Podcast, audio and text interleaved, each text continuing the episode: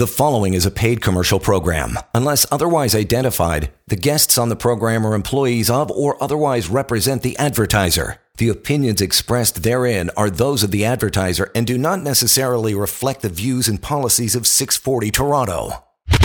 This is Hi Fi Radio with Wolfgang Klein and Jack Hardill. Toronto's news, today's talk, 640 Toronto. Welcome to the weekend, my friends.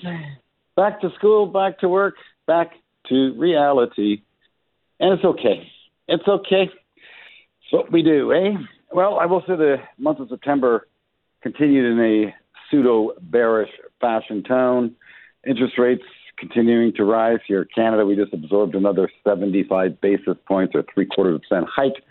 Probably another one in the in the cards or on the table for the remainder of the year here at home and in the United States. We're going to hear of another rate hike uh, later in the month. Rising interest rates never good for tech stocks, especially those tech companies that uh, are newer in the uh, industry and as such uh, perhaps are not yet profitable. Many tech stocks that fly high well in advance of making money for anticipation of making money. A lot of math behind the scenes in terms of valuing those companies, but very dependent on interest rates. And interest rates go up. Uh, they're considered long dated bonds uh, those stocks, that is, those tech stocks, they go down the most. Uh, our good friend Michael Graham, uh, when, when it's a bull market in tech, he's a star at the party. And when it's a bear market in tech, he's left at the front door, unable to enter. Uh, am I correct, Mike, with that statement? well, I think we can help investors uh, in all phases of the market, Wolf. You know, and we're trying to kind of right now identify the companies that we think have like long-term staying power you know, really well capitalized, uh, you know, good sustainable competitive advantage. We think those are the companies that will endure through these downturns and lead us out the other side. I'm just talking. I mean, you're getting serious on me at the start of the show here. We got we got to start light, engage them, and then we get into the real meat of the discussion. Um, and so again, I say, as a tech analyst, I know this to be true. Look, if you were a pod analyst, Michael Graham, three years ago, the party would be all around you. Leave the bong aside. Let's talk stock if you were in the pop business. Uh, the same happened. I remember in the in the go-go days of technology in the late '90s. If you had anything to do with technology, you were the star at the party. At the same time, if you were a gold bull, that's what people said to you. Get out of here. I don't want to talk to you. Uh, it, it really is incredible how moods swing so much. But so again, uh, let's get serious here. Without question, uh, long-term investors uh, should look for opportunities like this uh, when the party goes really cold and it, it, there's plenty of seats available. I.e., do not buy into a market where it's standing room only. Uh, lots of seats available in the land of tech. Michael Graham, uh, one of our managing directors at Canaccord, tough intro, but you know he's tough. He can handle it. Uh, he covers uh, internet, gaming, digital assets. Uh, why don't we start with uh, perhaps call it entertainment, call it a tax on the poor. Um, a saving sector this year in the world of traditional media has been gaming. Uh, gaming, I, I drive across the Gardiner Expressway and billboard upon billboard talking about gaming. And your DraftKings is being well advertised now here in Toronto. Um, sector seen a lot of competition, a lot of uh, opening up uh, in terms of states, in terms of jurisdiction. Yet the market loved gaming stocks, what, two years ago? Couldn't give a darn about gaming stocks right here, right now. Uh, so, Michael, why don't you start with speaking to that? Is there still an opportunity to make money in gaming? preferred ways to invest in the space? What kind of time horizon you need to make money, in your opinion? Yeah, great. And it's always interesting because you know we we actually cover two types of gaming uh, here. You know, one is gambling, like you mentioned, Wolf, and then the other is video games. And you know, um, we obviously you're asking about the gambling part of things with, with DraftKings and the online sports betting and the online casino business that they have. And um, you know, it's interesting you mentioned that stock hadn't worked. Um, there, were, there when when the U.S. first started rolling out, you know, the launch in New Jersey a few years ago, and then several other states because it does go on a state by state uh, basis um, because the laws in each state are different. Uh, you know, what you saw was um, a lot of competitors piling in and really crowding out the advertising market for new users. And so user acquisition costs for all these companies were going way up, and it was just getting more expensive for everyone to get new gamblers in the door. Uh, a lot of that competitive um, intensity has, has fallen away a little bit. And that's part of the reason we're bullish on DraftKings because we know that the company, um, you know, a lot of the competitors are coming at this business with a land based casino business that they need to protect. And we like DraftKings because we view it as a digital disruptor. Uh, they only have the digital business. And so, um, you know, the investors in DraftKings want the company to invest heavily in marketing and grow their customer base aggressively, and that's what they're doing. One of the reasons why the stock has been working as of late um, is because uh, when they just reported Q2 results, they were able to give good evidence that in their more mature markets like New Jersey, uh, the, the, the, the marketing intensity was coming down a little bit. They were able to get more customers in at, at better rates. And one other thing to mention on that one is um, actually two things. One, the first one is that they've invested a ton in new technology that enables them to put new bet types out on the table. So the best example is same game parlay bets, which um, they're going to have in place for the NFL season here coming up. That's going to be a big deal. And then um, the other thing is the state of California, obviously the largest state in the U.S., uh, has a voter um, referendum on the ballot for November to legalize online sports betting. And if that happens, uh, obviously that's going to be a big deal. Um, let's pivot over to uh, another sector. Again, front and center, uh, it's a two horse race. Um, I'm speaking Uber, I'm speaking Lyft. Uh, anecdotally, what I'm learning about that space is drivers are not being compensated fairly. Uh, and they seem to be quite frustrated, I think, with the the uh, the job, the gig, if you want to call it that, being a driver. They they tend not to know how much they are going to get. From what I learned, uh, they they tend not to know how much they're being paid per ride until after the fact. Uh, often they're they're they're be, I think being paid you know eight seven eight dollars to take you know me on a twenty minute ride, wear and tear on the vehicle, insurance, um, shortage of cars increasing the, the cost base for their capital investment. That doesn't seem doesn't seem to be making for a very good long term business model. Um, can you speak to that in terms of you know without drivers they have no business. Their, their, their business is or their product is their drivers. Uh, as far as I'm concerned, without them, they have nothing. So speak to that, Mike, and uh, then speak to us again for for the investable theses behind Uber and or Lyft. Well, you raise a great point on the drivers. Um, you know, both Uber and Lyft, neither neither stock has really worked since their IPOs. And you know, initially, you know, their IPOs were four or five years ago. Initially, it was because both companies were unprofitable, burning a lot of cash, and um, investors really didn't like that. So they both made great strides in shoring up their expense structures. Now both are profitable and, and exhibiting good degrees of operating leverage. And then then we hit COVID, and of course, the demand dried up and the supply dried up of drivers because everyone was staying home. And that's really starting to um, loosen up quite a bit now. Your point on drivers is an excellent one because um, when we came out of COVID, you know, the demand side of the network, the riders, the passengers, recovered more quickly than the drivers, and that's the supply side of the network. And so the company um, had done a lot of things to motivate drivers to come back into the fold. Uh, one of those was subsidizing drivers. So, you know, they would let drivers basically guarantee them a certain amount of wage per hour. And if that didn't come from natural demand, then Uber and Lyft were subsidizing that. That's kind of, you know, run its course now, and they're sort of back to normal operations. But they did just institute, both companies just instituted new features for the drivers. And this just happened a month ago in Q2.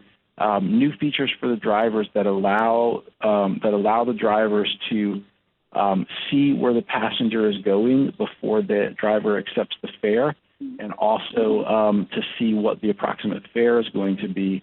You know, over time, I do think that um, you could see a little bit of pressure on um, the uh, the percentage of the fares that Uber and Lyft keep, i.e., they'll probably share a little more with the drivers. Um, but you know that driver supply is definitely super important, and it's something both companies are focused on. Well, and Jack, this morning, and uh, good evening, my good friend and partner in, in success. Um, but this morning, you mentioned a supply issue around Airbnb. Uh, Michael Graham, of course, covers that stock. If you're just tuning in at Hi-Fi Radio, we got Michael Graham on the line, one of our senior equity analysts covering covering internet gaming and digital assets. Uh, so, Jack, uh, let me let me parlay over to you. Uh, Airbnb, uh, supply and demand. I'm going to throw it to you, and you bounce back into Michael. Sure. Thanks, Wolf, and thanks, Mike, for joining us. Um, yeah, travel similar to Uber and Lyft. Um, you really have, I, I think, a lot of demand outstripping supply. Uh, and one of the big problems that Airbnb is having right now is actually being able to, uh, you know, get places to rent on the market. So maybe Mike could speak to that and, uh, I guess, his investment case and, and thesis for uh, Airbnb going forward. All right. Well, thank you, Jack. Um, yeah, you're absolutely right that um, the the the network for Airbnb is also supply constrained. Um, you know what you've seen is a great amount of demand coming onto that platform from uh, basically a result of coming out of COVID, where people can work remotely now. It's sort of a work from anywhere environment, um, and so that has really generated tons of demand. And now Airbnb needs to return to focus more on getting more hosts onto the platform getting more properties onto the platform. And they're investing a lot in doing that, including making it easier for the host to onboard and marketing to potential hosts about the income, you know, possibilities. So we think Airbnb has a great, strong position, a great brand, and um, you know we have we have uh, you know high expectations for that company and that stock as well. Hi-Fi Radio, 640 Toronto, show about money. Wolfgang Klein, your host, Jack Hardill, producer and co-host of the show, partner. We are two portfolio managers for one. Great deal. Uh, stay tuned. We're going to take a quick break, get right back to the show. Let's take a break. Wolf and Jack will continue their in-depth discussion about money. You're listening to Hi-Fi Radio on 640 Toronto. You're listening to a paid commercial program. Unless otherwise identified, guests on the program are employees of or otherwise represent the advertiser. The opinions expressed therein are those of the advertiser and do not necessarily reflect the views and policies of 640 Toronto.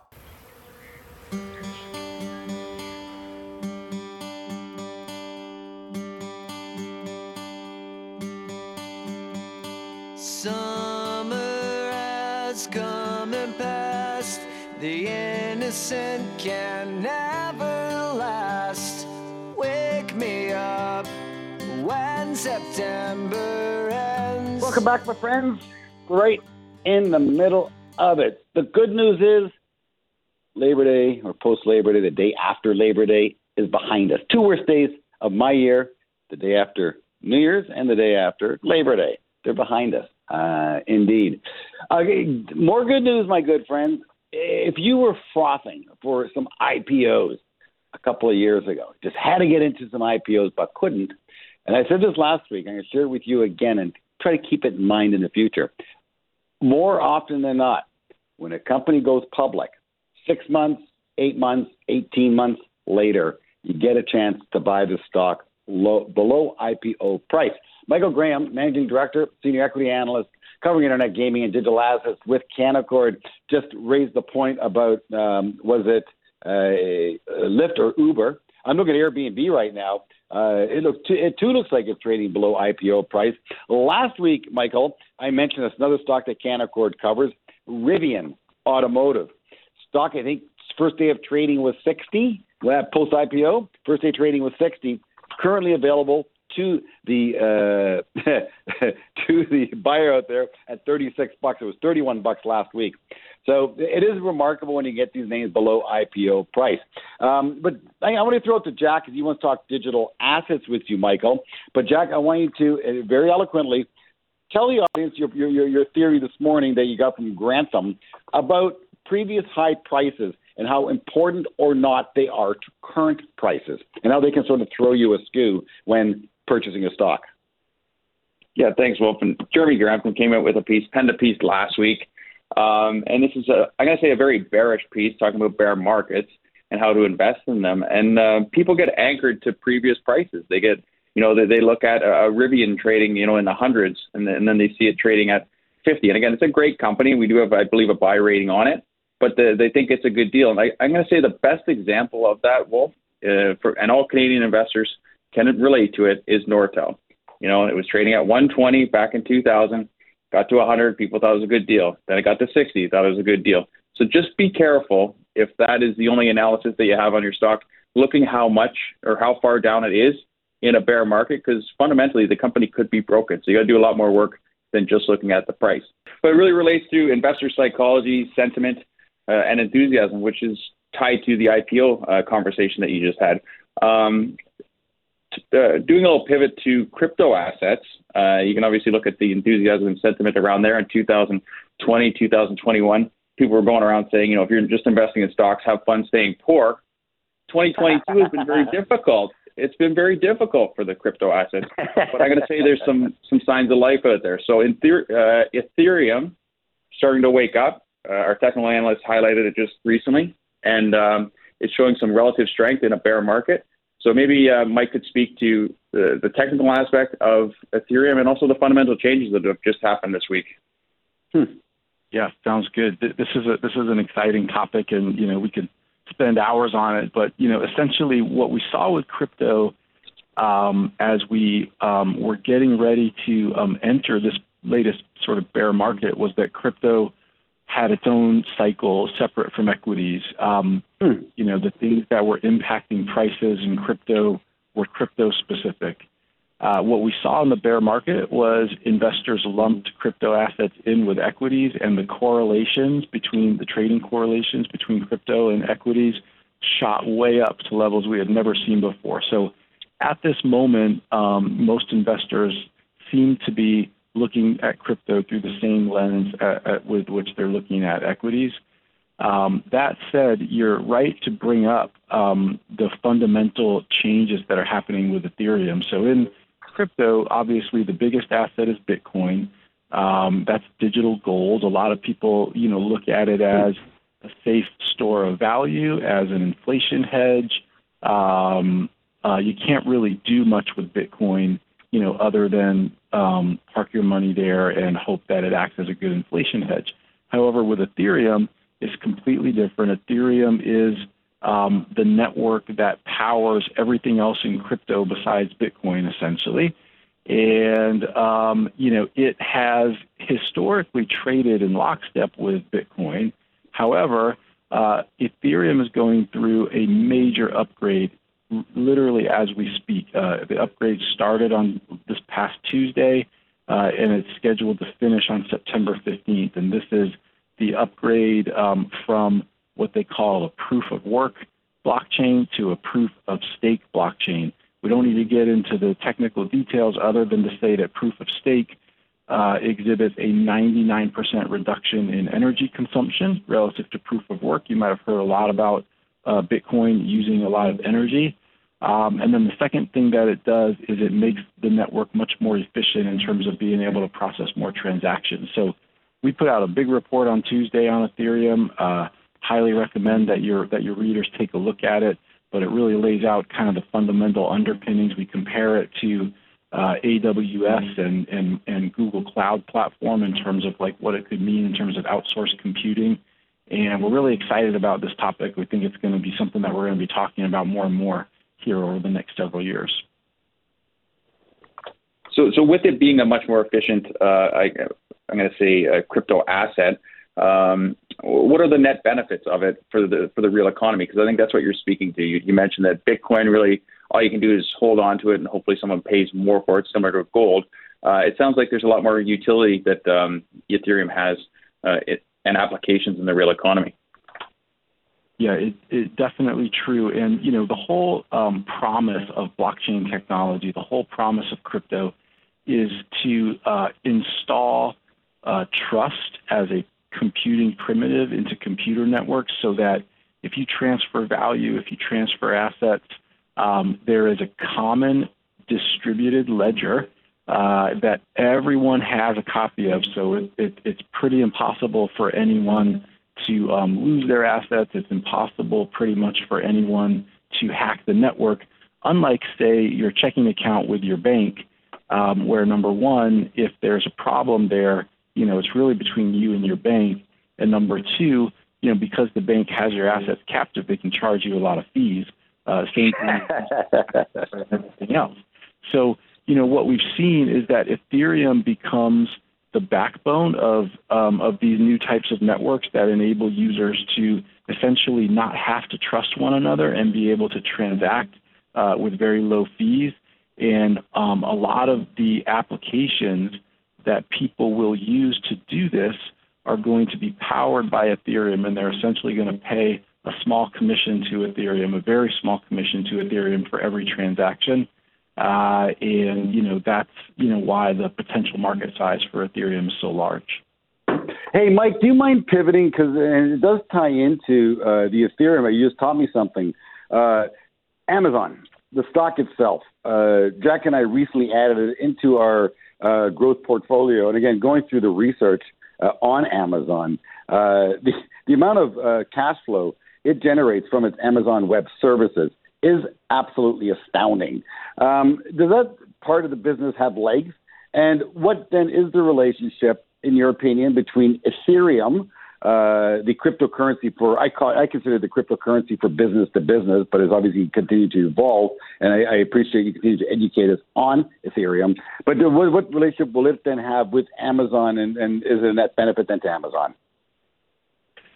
So um, yeah, so for for Amazon and Ethereum, you know, it's more of an analogy. Like like they're not really competitors. It's just an analogy that we use to highlight how quickly um, an outsourced computing resource can scale. And you know, Amazon Web Services did scale very quickly.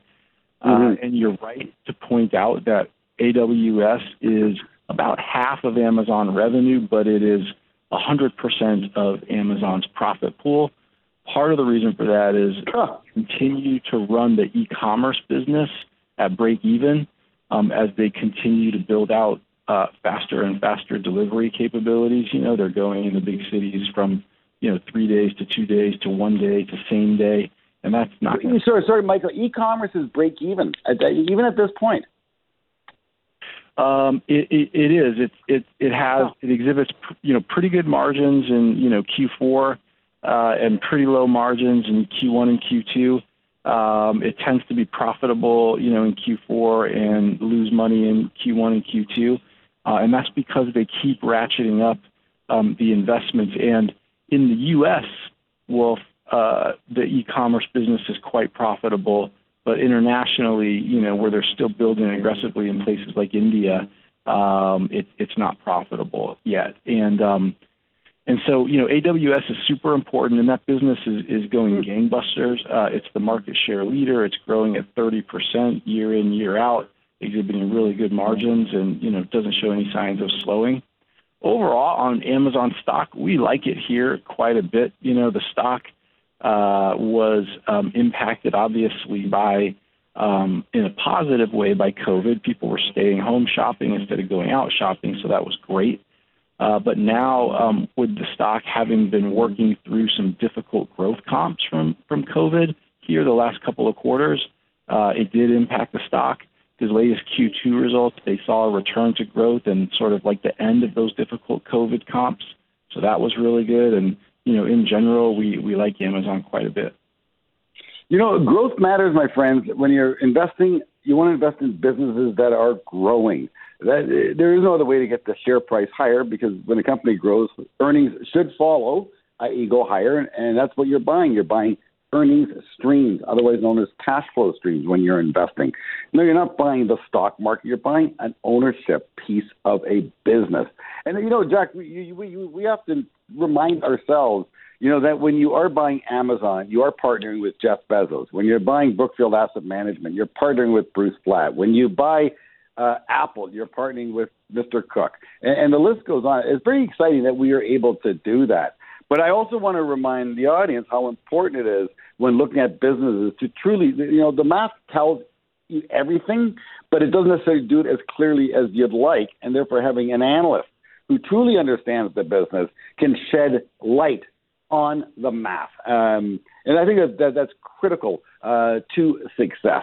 Um, Mike, we got about 90 seconds for you. Uh, I picked up a good theme today that's from, from one of our uh, subscribers that Jack and I read daily. And it says, look to buy companies that are good and getting better. Uh, do, do any of your covered names stand out when I make that statement? Buy companies that are good and getting better. Yeah, um, definitely. We talked about one of them already, uh, which was DraftKings. I think DraftKings has a great business, and they're just now starting to see a lot of the benefits of some of the investments that they've been making. Um, another one I would say is Uber, which we already talked about. And then one that I'll throw out that we didn't talk about yet um, was DoubleVerify. The ticker is DV. Uh, it's a it's a five billion dollar market cap company, so a little bit smaller than the ones we've been talking about. But this is a great uh, name in the digital advertising space that is really doing a good job and, and building new products, and the business model is really strong.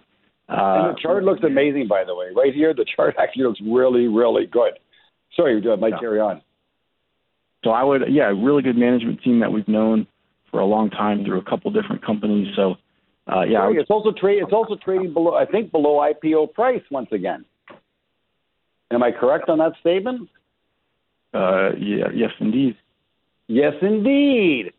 Winner, winner, chicken dinner, perhaps, my good friends. Look, we're trying to find some value. We're trying to find some deals um, in a bit of a decimated space, which is technology. But when the economy turns, these are the names you want to be, want to have a piece of because they will turn aggressively. We continue to do our work. Michael Graham, you're a great partner. I can't thank you enough for your time this weekend. Be safe. Uh, continue with the brilliance, and uh, we'll check in with you next week. Uh, going to uh, take a look at the Canadian dollar and dollar bills. Uh, Jeff Blanco, our managing director, head of foreign exchange, uh, treasury as well here at Canaccord. Going to spend some time with us talking about the Canadian dollar and the U.S. dollar, and I guess interest rates and a whole lot of other things. Stay tuned. It's going to be oh so exciting. I promise. Don't go anywhere. There's more Hi Fi Radio in a moment on 640 Toronto. You're listening to a paid commercial program. Unless otherwise identified, guests on the program are employees of or otherwise represent the advertiser. The opinions expressed therein are those of the advertiser and do not necessarily reflect the views and policies of 640 Toronto. I miss the earth so much.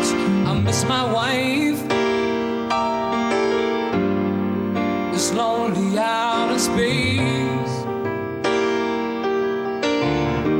such a timeless flight.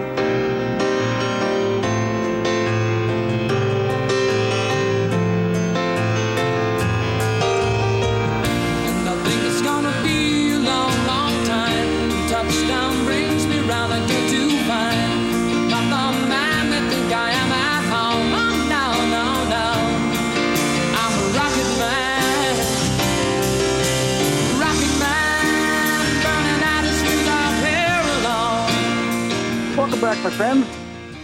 Hi Fi Radio, 640 in Toronto. Sir Elton John doing another world tour just in town this week.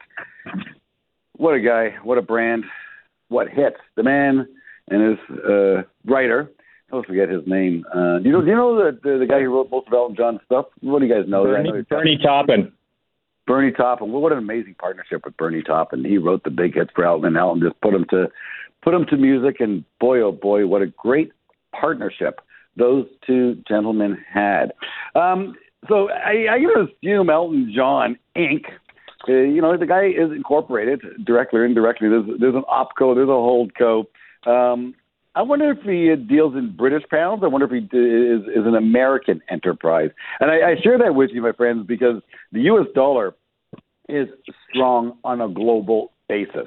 Um, and without question, this is affecting business. Uh, Microsoft complaining that the U.S. dollar has been so strong, it's going to affect their quarterly results significantly. We saw it in such results uh, because they have to. These companies who are American-based have to repatriate Canadian dollars, euro, yen, won, renminbi back into U.S. dollars. And when the U.S. dollar is strong, they get less for those currencies when they convert them. Um, I wonder if Elton John has that same problem. I assume he does. Uh, but uh, Jeff, you know the currency market best. Uh, you are a managing director and head of foreign exchange at Canaccord, um, and I hope you're enjoying the new abode on Temperance Street as much as Jack and I are. But, uh, let's just talk about the, the the U.S. dollar strength first and foremost. What does it mean to business? What does it mean to markets? What does it mean to our Canadian dollar? Uh, well, Canadian dollar has actually done like fairly well, down four percent against the U.S. year to date, but it puts us as the number one G10 currency um, against the U.S. dollar on a year-to-date basis. So even though Canadian dollar seems weak, uh, if you happen to be traveling to Europe or or the UK or Australia, you'll be loving the exchange rates because um, Canada has done well, you know, vis-a-vis the Great British Pound, which is at a 40-year low, I think, against the U.S. down around 114. Um, euro below par um, with you know the all-time lows of around 83 or whatever it was back in uh, when it was launched uh, within within reach. Um, great for exporter countries. If you're a Canadian exporter and you receive U.S. dollars, you're happy as a clam. If you're an importer, not so much.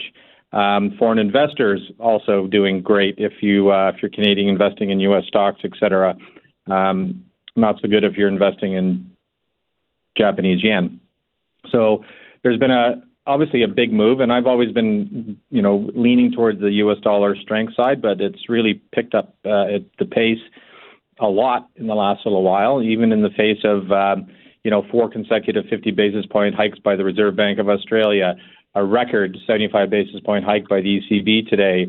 Um, Canada has just gone 75 basis points in September, you know, on top of uh, the 100 they did in July.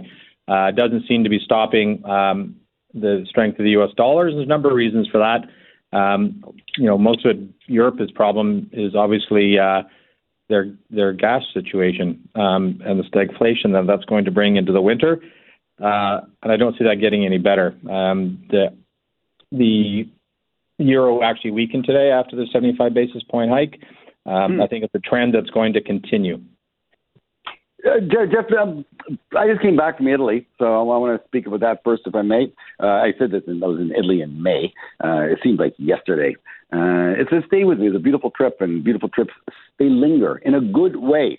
Uh, Canadian dollar, or I should say, the euro. Uh, how many Canadian dollars would you get for one euro, or how many Canadian dollars does it cost to purchase one euro? My guess is 140. Uh, probably high.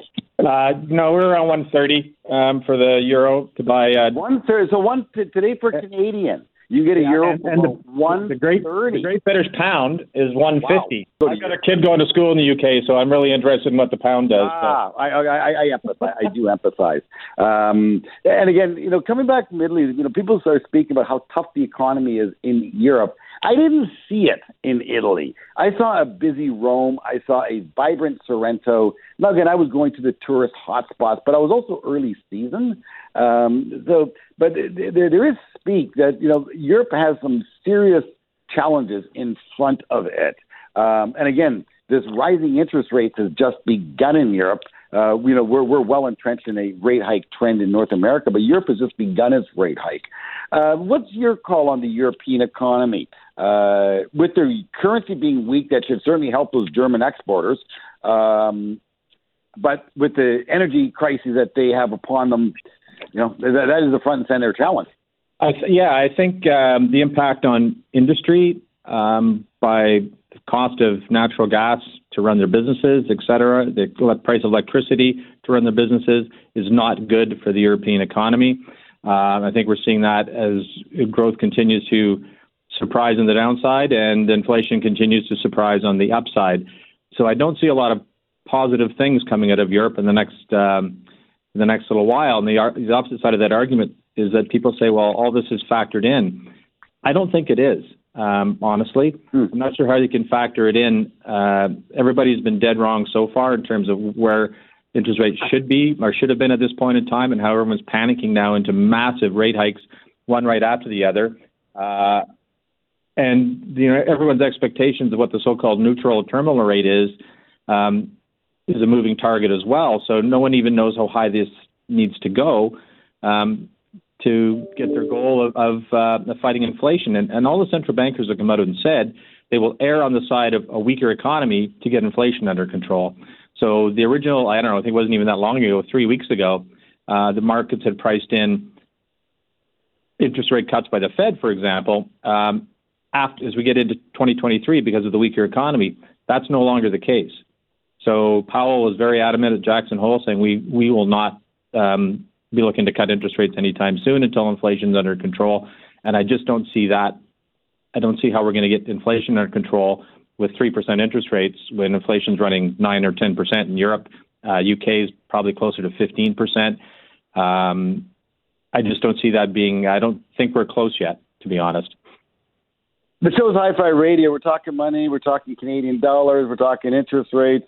Um, and as we're doing that, uh, Sophia, our producer, is going to queue up um, some Tom Petty won't back down because that's what the central banker is telling the market. They're not going to back down from fighting inflation. Maybe they can listen to some Tom Petty to quell your nerves. Um, Jeff, uh, look, we're gonna, we're going to stick with the, the theme uh, of European travel. Uh, because I think, I think I encourage everyone to do some European travel.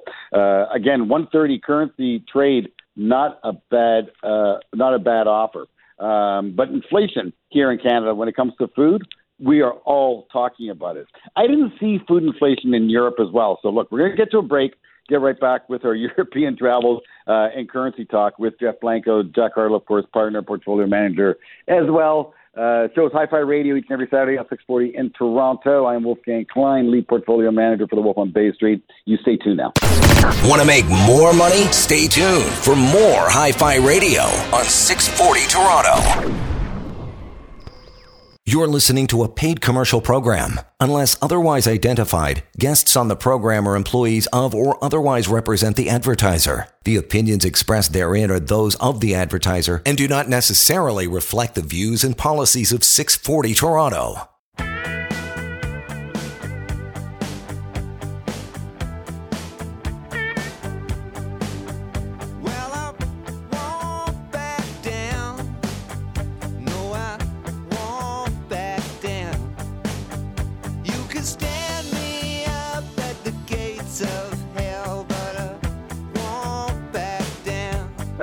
Head of the U.S. Central Bank, Mr. Powell. Yep, he is on a fight, the war against inflation. I'm surprised we haven't seen that headline yet on the U.S.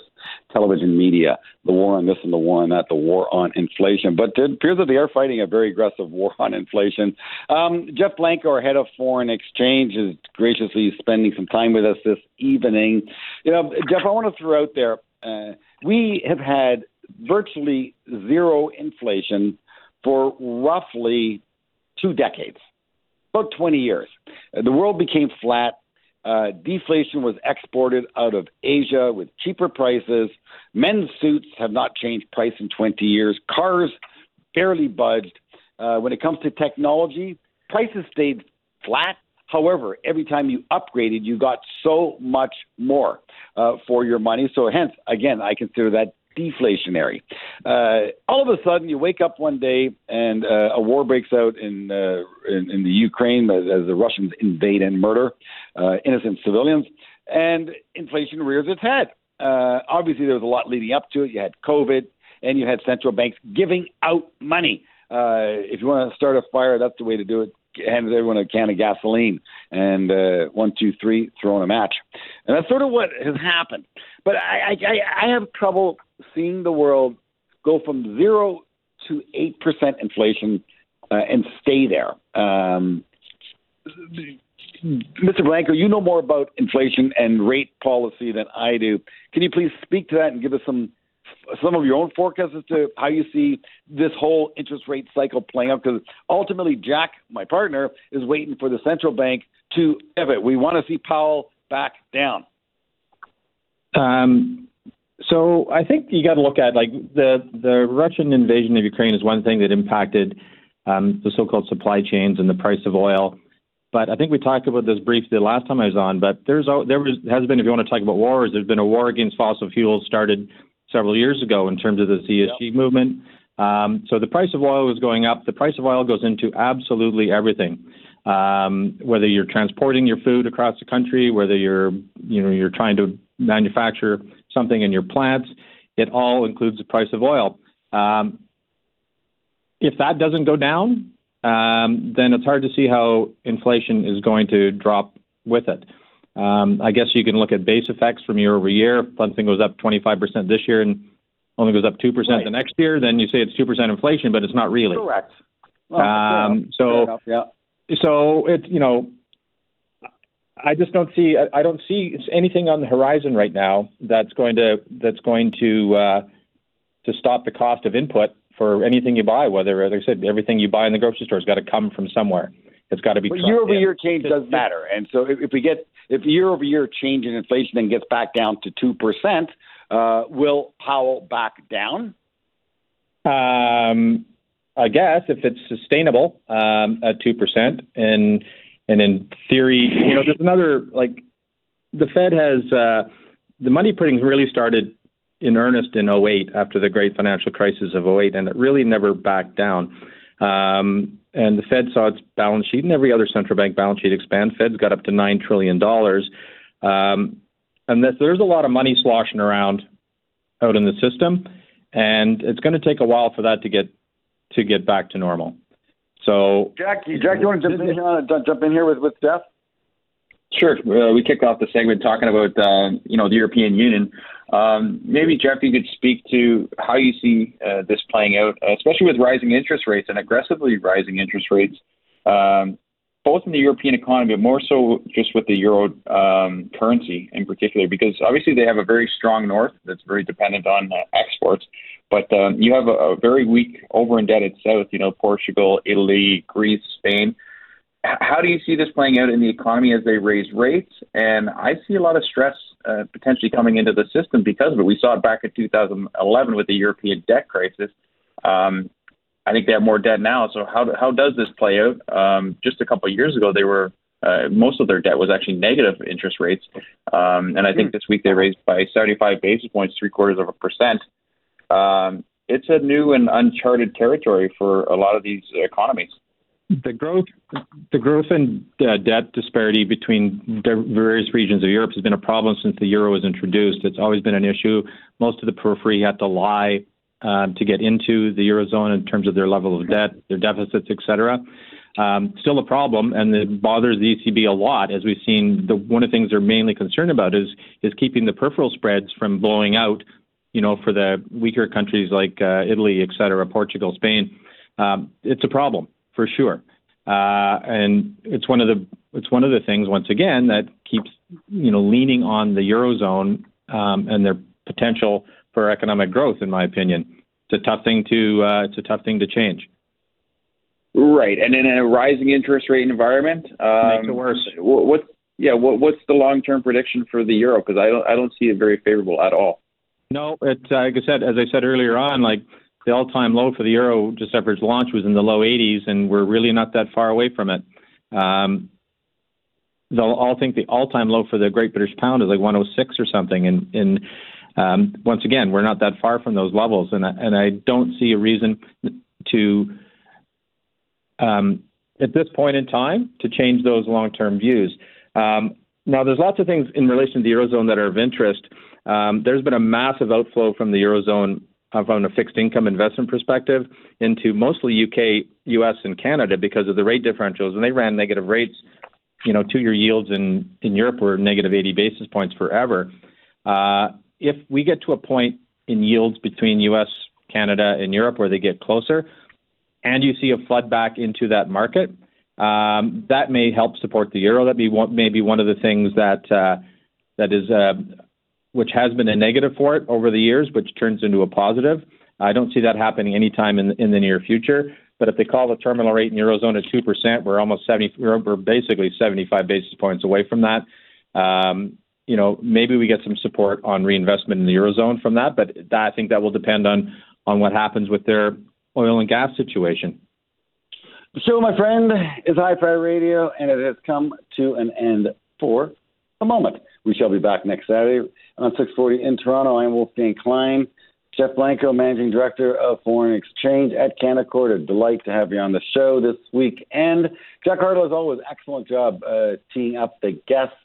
My friends, stay safe. Any questions about money, wolfgangklein.com is all you have to do is get to that site and we will take care of every little question you may have anytime, anytime. Jack and I are always here for you. My friends, thank you very much for your time. Be well. Been listening to Hi Fi Radio with Wolfgang Klein and Jack Hardill, portfolio managers at Canaccord Genuity Wealth Management. For questions about today's show or any questions about money, email Wolf and Jack at wolfgangklein.com. Hi Fi Radio, for the love of money. Join us again next week. The preceding was a paid commercial program. Unless otherwise identified, the guests on the program are employees of or otherwise represent the advertiser. The opinions expressed therein are those of the advertiser and do not necessarily reflect the views and policies of 640 Toronto.